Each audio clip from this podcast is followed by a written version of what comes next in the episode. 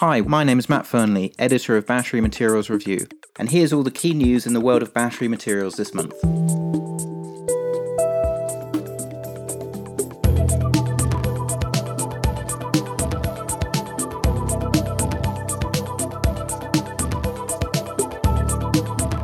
Welcome to June's edition of Recharge, the podcast of Battery Materials Review. In this month's edition of the review, we focus on two key themes the impact of European green stimulus and the importance of Piedmont Lithium's spodumene conversion plant PFS, not just to US hard rock lithium developers, but to all those in the Atlantic basin as well. First up, the European green stimulus. Many commentators have downgraded their EV sales forecast for 2020 off the back of COVID 19, but we think that the European green stimulus is likely to accelerate EV sales in Europe, already seen as a key growth region. So far, we've seen subsidy announcements out of France, Germany, and the Netherlands, and they're already substantial. We're talking of the order of six to 7,000 euros per vehicle, up to 9,000 in Germany when producer incentives are included. That's going to be very significant. We think following the drop in urban pollution levels due to the COVID lockdown, that EVs are going to be in focus for auto buyers. Thus, we expect EV sales for 2020 to surprise on the upside, and that's going to have substantial ramifications for the battery value chain in general, and raw materials in particular. Raw material inventories are not currently at elevated levels. Any increase in raw materials demand will see inventories clear out rapidly. If that's the case, then prices will rise, and they'll rise fast. Our second focus piece this month is about Piedmont Lithium's US spodumene conversion plant, PFS. While the PFS is an important data point for Piedmont as a company, we also see extremely important read through for hard rock lithium developers all around the Atlantic basin. Because nobody up to now has looked at the cost and economics of such a project in the Western world. We know what these plants cost in China, but the Western world is different. By our estimation, there are at least seven projects around the Atlantic basin which could benefit from an asset like this being built in Europe or North America. The existence of such a plant would help to make any of these projects viable in our view. In raw materials news this month, the World Bank published a report suggesting that battery minerals output will need to increase by 500% by 2050. Many of us already knew that, but the more commentators that publish reports like this, the better. It makes the continued underinvestment in resources by battery and auto manufacturers even more surprising.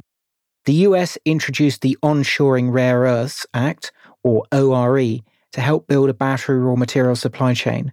While we've heard a lot of noise, we haven't heard of any significant funding for projects out of the US so far, but nevertheless, it is a step in the right direction.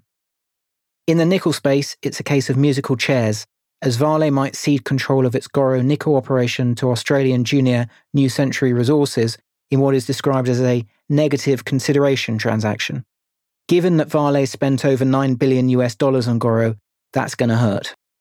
Western Areas has picked up a 19.9% stake in developer Panoramic Resources, valuing it at less than the earlier takeover offered by Independence Group.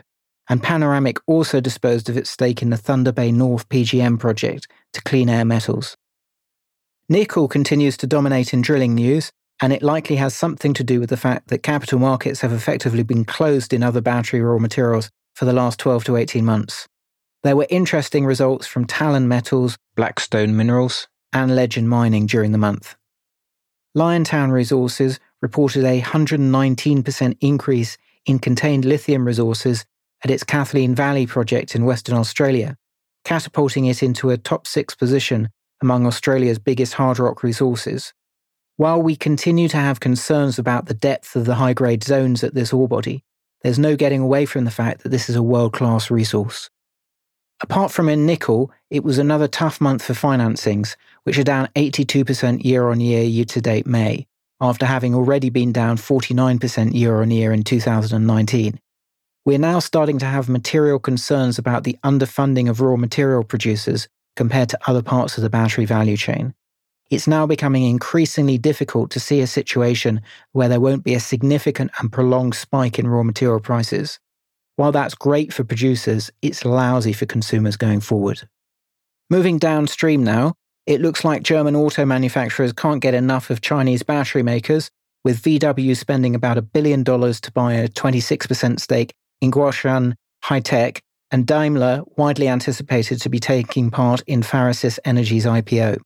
The European Investment Bank has confirmed that it's making a billion euros available for battery investments in 2020, given that it's only invested an estimated 950 million over the past decade in the sector. That's a significant increase in capital availability. There's quite a move in VRFBs, with German tech company Schmid and Saudi investment company Nusaned forming a JV to build the world's first gigafactory for vanadium redox flow batteries. This could be an extremely significant development for the technology.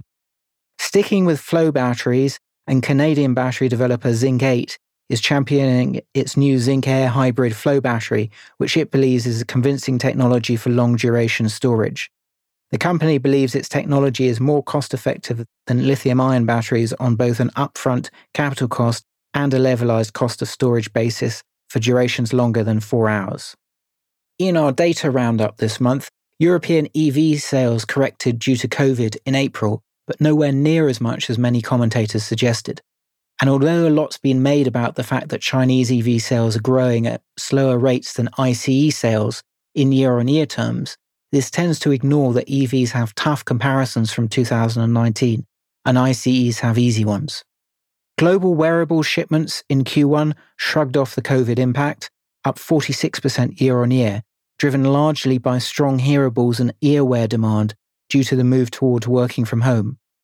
Elsewhere in consumer products, global smartphone sales were down 20% year on year. In raw materials, China remained a net exporter of flake graphite in April, and its spherical graphite shipments hit their highest level since March 2019. China's lithium carbonate net imports in April hit their highest ever level. In our materials ranking this month, we lowered our risk discount across the board. Spodumene concentrate rises to second place as we expect a recovery in prices in the second half of this year. May was a good month for battery raw materials equities but not as good as April. The S&P Global 1200 index was up 4% and all of our subsector baskets beat that. Our best performing basket was manganese, up 75%, followed by rare earths, then graphite. Vanadium and cobalt were our worst performing segments.